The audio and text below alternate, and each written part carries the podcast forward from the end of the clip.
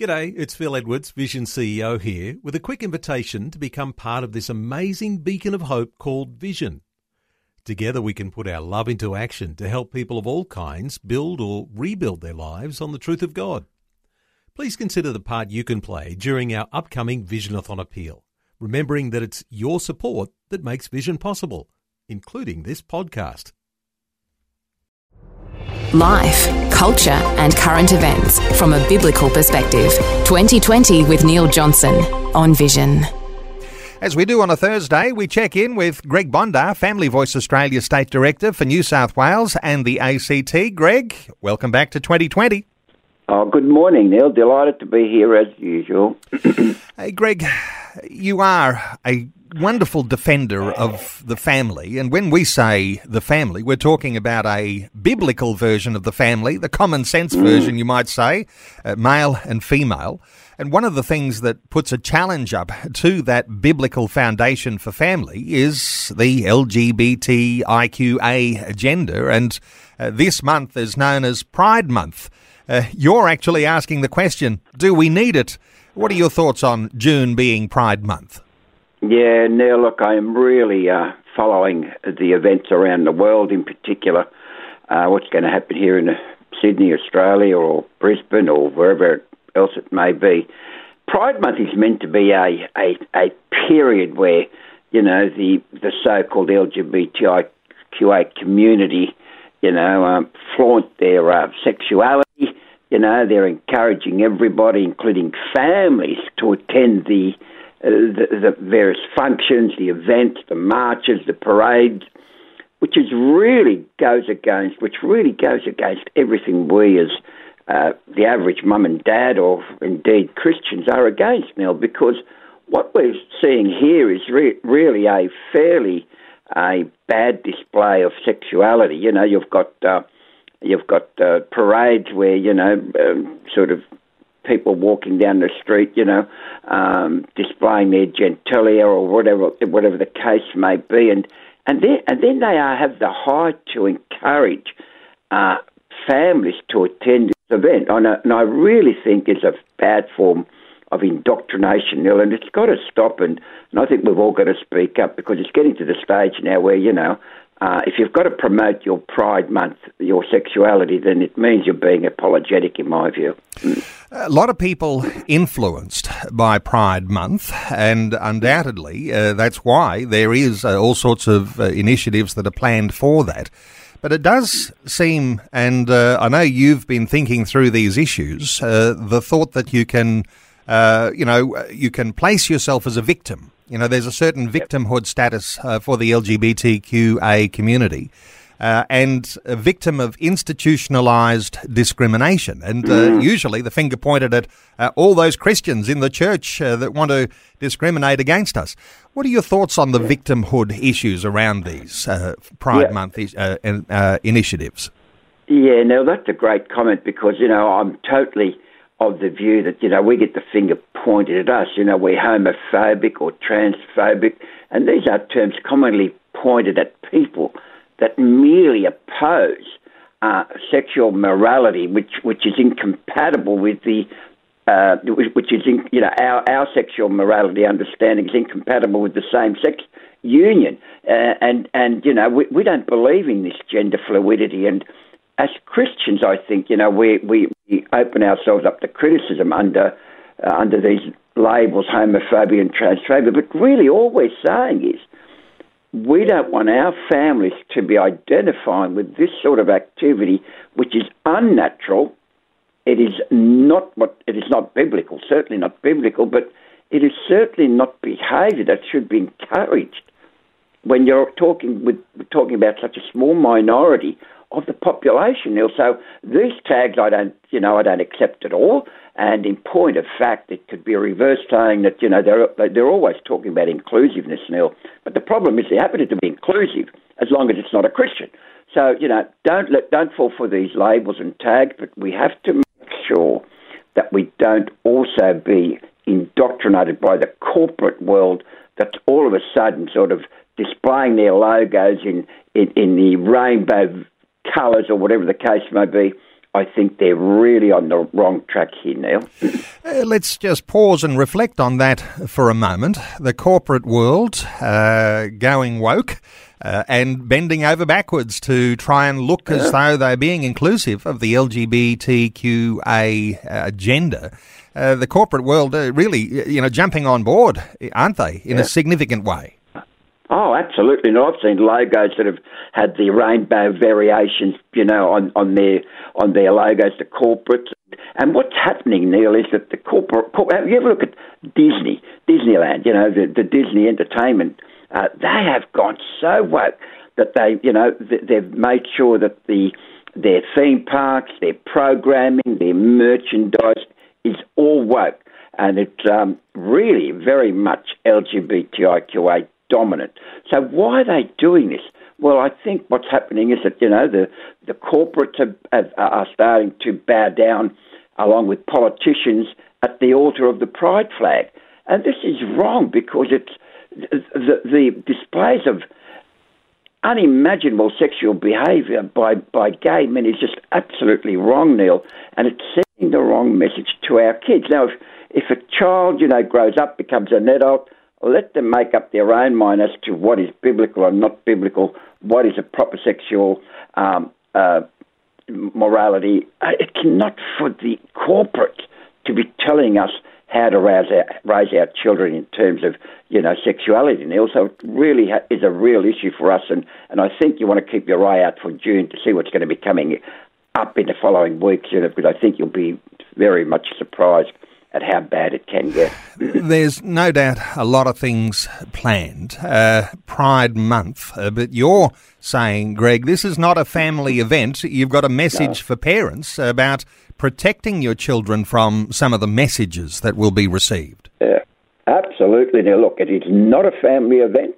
Instead of Pride Month, it should be Prayer Month, and it should be a time when parents do not allow their children to go anywhere near these activities because it will send the wrong message. It really is not a family event. And why should we expose our young children? As I said, I'm a granddad, I've got a two year old granddaughter. I'd hate for her to see these unnatural sexual activities being put on display in parades or marches or what have you. Nell, it's not on, and we as Christians just make, need to make sure that we pray and, uh, you know, make sure we boycott any of these marches and parades to give satisfaction to the corporates and to the LGBTI community. There's that old saying, it's better to light a candle uh, than curse the darkness. And no doubt when people hear Christians reflecting on, you know, uh, protect yourself from Pride Month, uh, there's a certain sense in which uh, you can say that's a cursing of the darkness. And, uh, mm. and uh, you know, listeners to this program will know we've been very open about biblical foundations for yeah. family and uh, for children, the importance of mm. children mm. in church life. Mm. Uh, you've been reflecting too, Greg, on a proactive thing that the church should be doing at this yeah. time, and that is bringing a focus and raising the level of importance of children's ministry in church life because sometimes it's neglected. Yeah, look, Neil, this dovetails into what we've just been talking about. You see, one of the issues we need to appreciate is that children's ministry is really the ground zero for a flourishing society. In other words, if we don't get the rate, you know, the education of our children, the way we raise them, right from ground zero, and, and, and, and we need to do that not only at home, not only as parents, but through the church, because research has shown, Neil, that there are two issues. One is that we are failing to equip our children to a faith filled adulthood, and secondly, the raising of children is not just the sole, you know, responsibility of the parent or um, uh, you know, youth groups, it's also the responsibility of every Christian, in particular the church, Neil. If we're going to have a society that reflects God's kingdom, we're going to have to start at ground zero, Neil.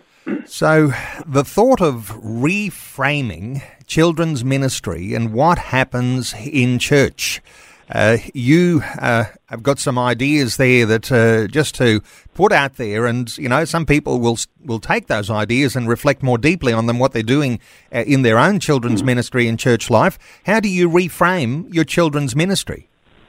oh look, you do ref- you, you know you have to reframe it because what research is showing, Neil, is more than half of church parents and guardians, around about 54%, are saying their child's time in ministry is just as important as their own experiences.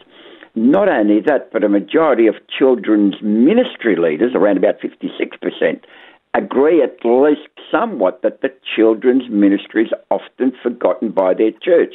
In other words, we tend to concentrate on adult ministry. I know we have things like kids' clubs or youth groups, but we need as all Christians to engage with kids at all levels to give them a lasting impression of what faith in, in society is all about and what our faith is as Christians. So there are a lot of ways we can do it. We need to reach out and engage with our kids. And it starts at the church, but it also starts with every Christian now. It does start with every Christian. And as soon as you start to say there needs to be something reframed in church, it sounds like a criticism. And uh, listeners to this program will know that I'm a champion of the church and not a critic. There's a certain sense, Greg, you can, as soon as you start to say, well, these things need to be reframed, it sounds like a criticism of the church. But in actual fact, uh, as you say, the very foundation for your child's discipleship starts at home, starts mm. as being the parent of yep. your child. Correct and the church works in partnership with you. So when we talk about reframing things in your local church, this is what you can do to be a blessing in your community. There needs to be this understanding that it starts with us as parents. Yeah, yeah. And parents are still the number one uh, influencer of the child's development. You see, Neil, kids' ministry is such a powerful opportunity to form a lasting faith for kids, you know, in, in, in the lives of young people. It starts with the family, it then goes to the church, and then it goes to every other Christian. You know, I, I, I know at my own church, I was preaching last Sunday, and um, and I, you know, I, I went for coffee with the rest of the congregation, and they were, and we saw the kids, you know, packing up from the youth group and the and the kids club, and it was so good to see them there because they're engaging with adults as well. So we've got to make sure, Neil, that when we're engaging uh, and witnessing and discipling, let's, let's just not disciple to the adults. Let's do it to the kids as well. You know, there's an impression that you might get uh, that some will think that when you've got your children at church, it's a little bit like there's a child minding service that happens while the real service is on, and and uh, yeah. isn't it good that the church provides uh, you know some yeah. relief from uh, looking after the kids while you're in church? Actually. Yeah. It's not a child minding service, but a discipleship opportunity here. And uh, and for people who are in church thinking, uh, kids are being child minded, perhaps there's a tug at the heartstrings that says maybe I've got to do something to prepare to become a discipler of children so you can be a yep. blessing to your wider community. Absolutely, Neil. We need a resilient faith in this challenging world, and it's every Christian. And go and talk to the young uh, youth youth um, girl or boy. Say, how are you going? How's your faith? Are you being, you know, whatever it might be? Uh, go and engage with them, and, and, and make sure that they they appreciate the value of having a ministry that will equip them to, you know, tackle the challenges of this changing world now. Uh, there's some research I know you've drawn some attention to that people who are involved in children's ministry and perhaps as leaders, uh, they're probably looking at the main church going, we need lots more help down here in the children's mm. ministry and uh, don't seem to be receiving that. You can feel as though you're a bit of a forgotten one uh, when your kids, you know, kids have been sent down you've got this responsibility. You're carrying a weight on your shoulders. You recognize the impact and the power of that responsibility of discipling the kids, and you need some more help. Uh, there's a challenge there because sometimes people who are in that children's ministry role feel like they are forgotten by their church. Correct. Correct, Neil. Absolutely correct. And and as you said, it's not a child minding centre. It should be an opportunity for everyone at church, every Christian, to see how we can develop the child through discipleship. And it's very important, Neil, that, you know, the parents do take a role in this, the church takes a role in this, the youth groups take a role, but we as all Christians take a role as well. Otherwise, you know, the next generation or the generation after, after that will not be the same as we know it now. In other words, Neil will be waking up one day and saying, hey, I'm not in Kansas anymore. You know, it's just not going to happen unless we do our bit now. Well, Greg, I think uh, listeners today will take that as a gentle nudge. Uh, just a, a, little prompting that says, hey, don't forget about this. It might be time mm. for turning over a new leaf and getting involved in the lives of not only your own children, but the children of other families in church life and yeah. seeing that as a discipleship opportunity. Hey, the dust is settling on the federal election. Uh, you've been doing some uh, webinars and uh, checking in with politicians everywhere. Uh, what's the latest so far as you know some of the thoughts that are coming out of you know the Conservative side who lost the election? Uh, any thoughts here on on uh, any update in, in, you know politically yeah. speaking? Yeah, Neil, I think it's very important that we as a as a, um, a family faith and freedom organisation, Family Voice, it's important that we unpack the election. You know, the Conservative Conservative government has lost. Why did they do that? So we've been running webinars.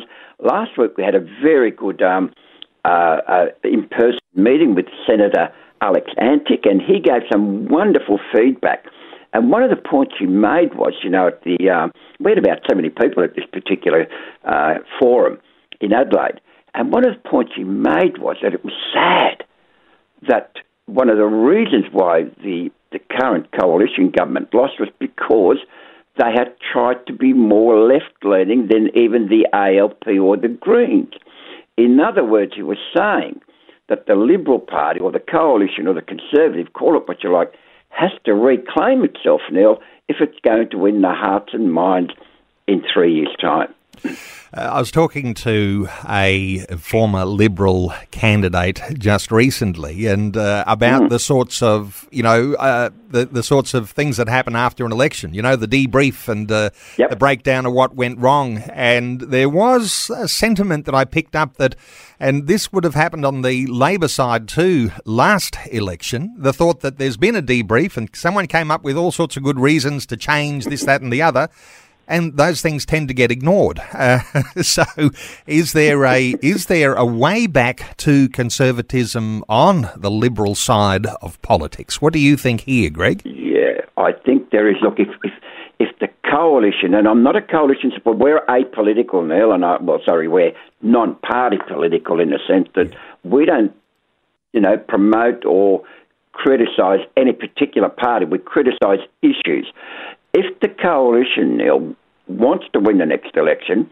they have to come back to a conservative family values freedom of speech issues, freedom of association, freedom of religion.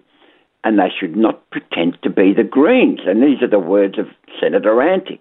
But not only that, Neil, you know, one of the things we've got to do is to make sure, uh, and, and in particular, Senator Antic said that his mission in politics is to try to recast the balance and to fight wokeism. I love wokeism, as you know, Neil.